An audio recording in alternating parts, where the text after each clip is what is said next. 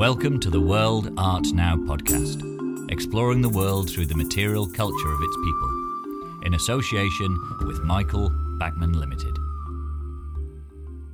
Hi, it's Michael Backman, and uh, I'm here with Sarah Corbett, and we are going to discuss a very interesting topic, which is Chinese export silver.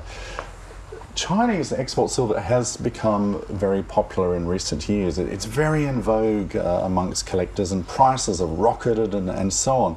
And this is quite fascinating because I remember, and you probably do too, uh, Sarah, a, a, couple of years ago when you could barely give the things away. Uh, I even remember once being in an auction room where someone was pointing out a, a lovely Chinese export silver teapot on the floor of the auction room and someone was pointing it out with their foot and saying, This stuff is wonderful. You know, look at the quality, but no one wants it. And as, as uh, she said that, she was kicking it along the floor. Now, uh, it would probably be on the, on the front page of the auction catalogue, on, on the cover. Uh, so, one of the things that has really uh, undercut this huge interest uh, in Chinese export silver has been obviously the, the, the, growth in China itself and, and demand coming from Chinese buyers, mainland Chinese buyers. And even this is interesting in itself because I, I do remember several years ago explaining to some museum uh, curators from China when I was showing them some Chinese export silver that this actually was made in China. And, and they, they refused to believe it. And they said, no, we've never seen this in China. Uh, I think the forms aren't always traditionally Chinese forms, and maybe there's. Um, uh, no, possibly that's that's right. Uh, although I think they thought it was chinoiserie, so they, they were thinking it was possibly made outside of China. Uh, in a Chinese style. But and, and they kept saying to me, No, we've never seen this in China. And then I said, I made the point, well, of course not, because it was made for export. So very little of it was actually made for the local market, particularly of the style that we know as Chinese export silver. Of course, in China itself, uh, uh things were made in, uh, in, in, in, silver for local usage, but not in the forms that we're familiar with uh, outside of China in the West. The, the forms and the decor are definitely to the taste of a Western market. Um, Indeed, yes. Uh, uh, which is why we, you know we have full teapots uh, or tea sets, uh, you know, with a milk jug and, and, and so on. Of course, they never had that in China because they don't drink milk with their tea. It's just not the cultural way to do it. So clearly, it's a very unique type of decorative art. So, how could we begin to recognise a piece of Chinese export silver? What is it, and when did it become a product which was available? To people visiting China? Yes, uh, most uh, existing Chinese export silver really dates to the 19th century and probably to the, to the latter part. Uh, there's very little that, that's genuine that, that is much earlier, and uh, a lot of the makers, when, when they really got going, got uh, into production in, in southeast uh, China and Hong Kong around, say, 1870, 1860. There's, there's not too much that's earlier. And uh, then you had European companies coming and ordering it uh, for, for, export to, um, to Europe and also to the United States, which is why you, you see a lot of it in the US as well, because it was being made directly in China, China and, and then sent straight away to, to New York and, and so on where often it was retailed through important department stores in the same way that it was being retailed through department stores in, in say, the UK or, or, or Germany and, and, and so on. Uh, so typically what, what you see are uh, European or Western forms but with Chinese motifs. And this became really quite popular. So and the Chinese motifs would be dragons or typical Chinese flowers such as the flowers of the four seasons you know peonies chrysanthemums and, and so on. And then these sorts of uh, decorations were, were applied uh, to, to, conventional items such as tea sets and vases and, and uh, biscuit barrels and, and these sorts of things, little salts and, and, and, and so on. Uh, and uh, one of the reasons why uh, the whole market took off was because uh, the Europeans were wanting to trade with China and, and sell the Chinese things and so on. And an awful lot of Spanish dollars and, and so on uh, fled uh, or flowed rather flowed into China, And, and so this gave China a huge quantity of silver, which previously uh, China hadn't had. That There's very few local suppliers of, of silver in, in China. So your raw materials for these beautiful products come as the payment for other trade items. Absolutely, as coins, yes. And yes. so they're being traded for what within China at this point in time? at that time, it was it was silks, it, it was um, uh, uh, tea, of course. Uh, yeah, the tea trade there massive. so huge, huge, huge. amounts of silver resource would have become available for. Indeed, indeed, and, and, and furniture and other things, uh, all, all manner of things. And and what's also interesting is that the, the silver uh, originally uh, was was being mined in South America. And of course, when when the Spanish and the Portuguese discovered South America, uh, this opened up a huge quantity of of uh, of, of um, silver mines and, and, and so on. And at the time, most currencies in the world were backed with either silver or gold or a combination. And this was incredibly expansionary of, of world trade because suddenly the money supply exploded. And then the quantity of silver that was available uh, exploded. And this led to an incredible uh, facilitation of, of world trade with, uh, you know, ut- utilizing um, wooden sailing ships. And so we had the thing called the galleon trade, whereby ships would go, say, from Mexico or, or from Bahia in, in South America uh, over to, to Europe and, and uh, across to, say, India and, and Manila and, and so on. And this led to an incredible sort of currency flow and bullion flow of silver.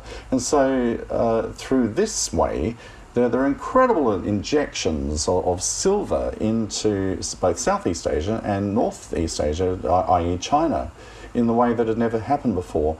And for a while, um, silver was actually so rare that uh, in some parts of Asia, particularly in, in, say, the 16th and 17th centuries, it was actually selling for even more than, than gold was. It was a rare commodity Hmm. until the point that trade once more brings the exchange and brings the possibility for this beautiful type of silverware to become a trade option once more alongside the teas, the silks, and the spices. Yes, yes, yes. Um, and, and so um, the main markets for, for Chinese export silver really were uh, in Europe and, of course, and, and the United States. And then we, we also have the interesting phenomenon of, of uh, Chinese looking silver pieces, which come from Southeast Asia. And this has led to quite a complication because uh, today it's the case that a lot of uh, pieces made from silver, and they'll, they'll have uh, Chinese stamps on, on the bottom, Chinese ideograms, and so on.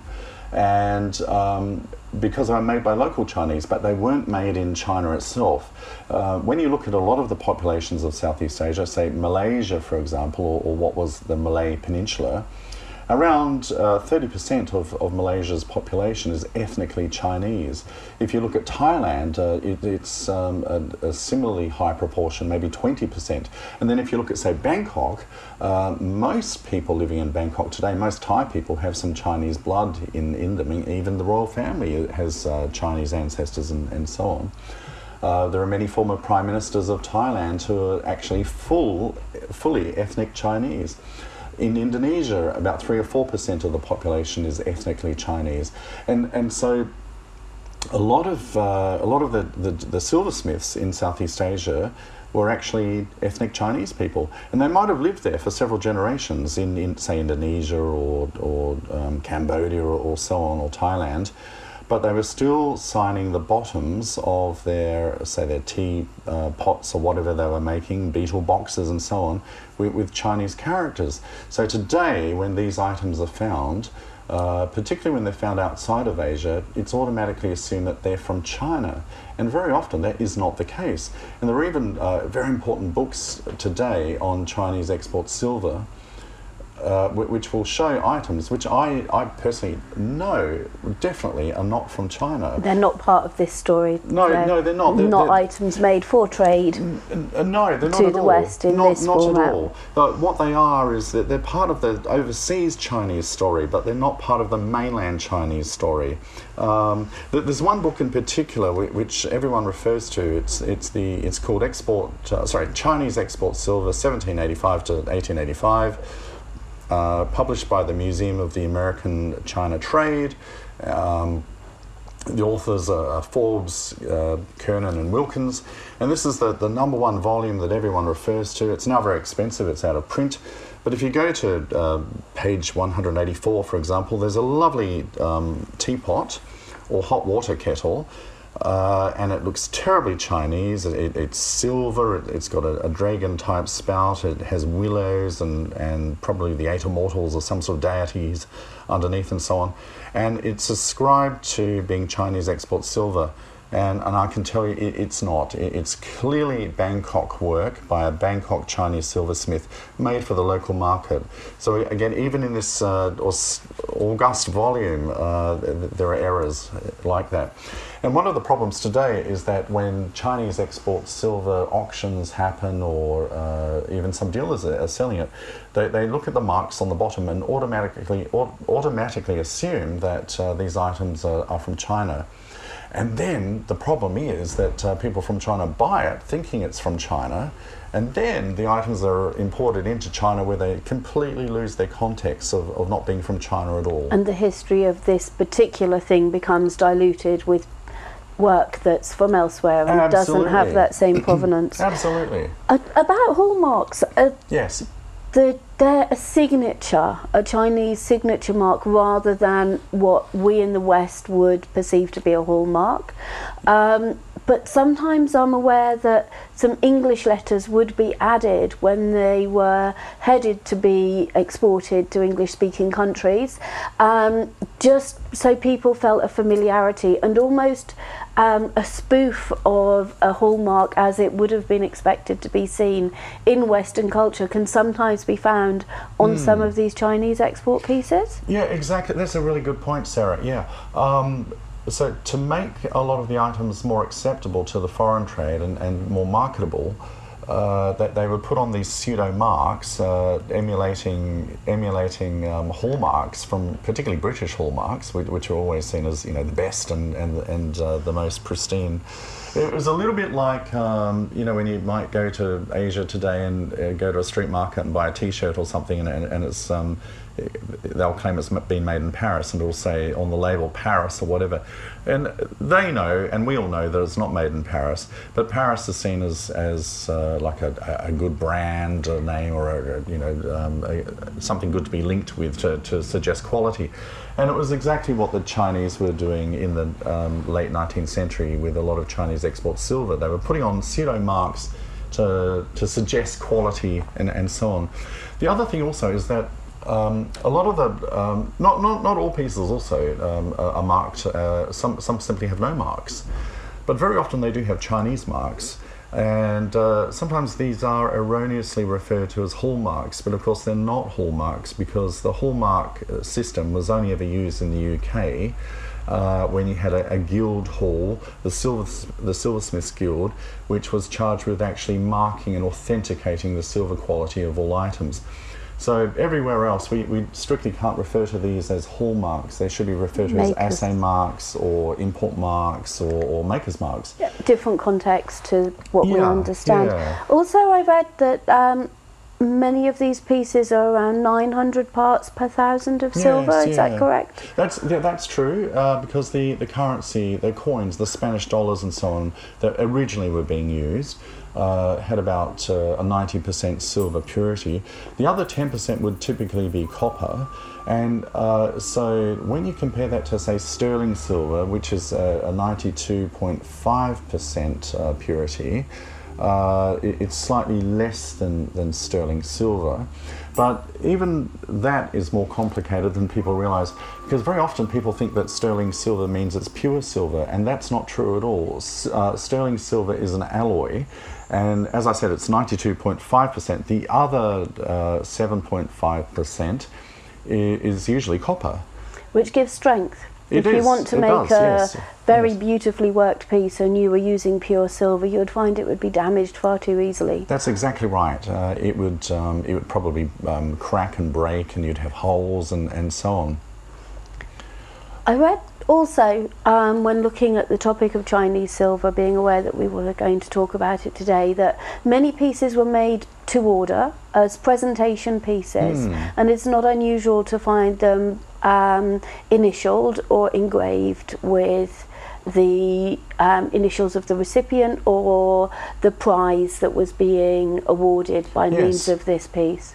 Yes, no, that's very common, and uh, i it's it's quite common to, to find the name of a racing horse on a piece of silver or a trophy or something like that, or there might have been an athletics club uh, uh, winner or, or these sorts of things, or just presentation pieces. Uh, uh, another example is also uh, for, for items of personal use, such as a visiting card case, which would have your own initials emblazoned on it.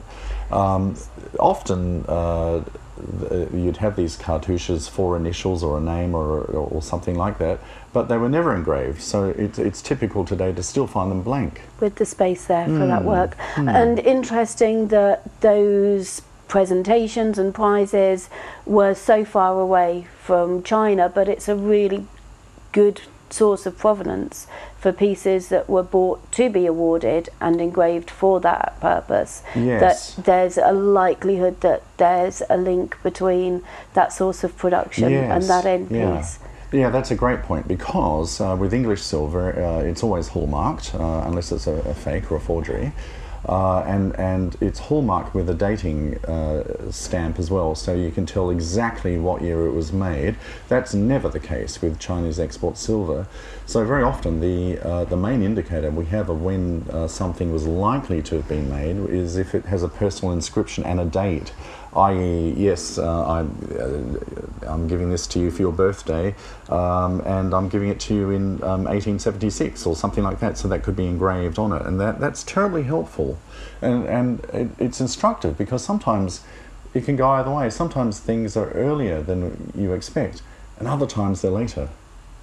I find it so fascinating that the trade of tea in China can collide with the discovery of silver in South America in this one particular place. The two objects brought about a whole wealth of art, which is unique to that time, that place, and those trade routes, um, bringing the raw materials that bring this whole area of collecting into existence. That's Yeah, no, I agree, and it's it's another part of, of the story of globalization and trade, which has been going on for centuries, and uh, certainly in, in the gallery here in London, uh, it, it's one of our main focal points is trade and uh, migration and, and production that's been brought about by these sorts of things.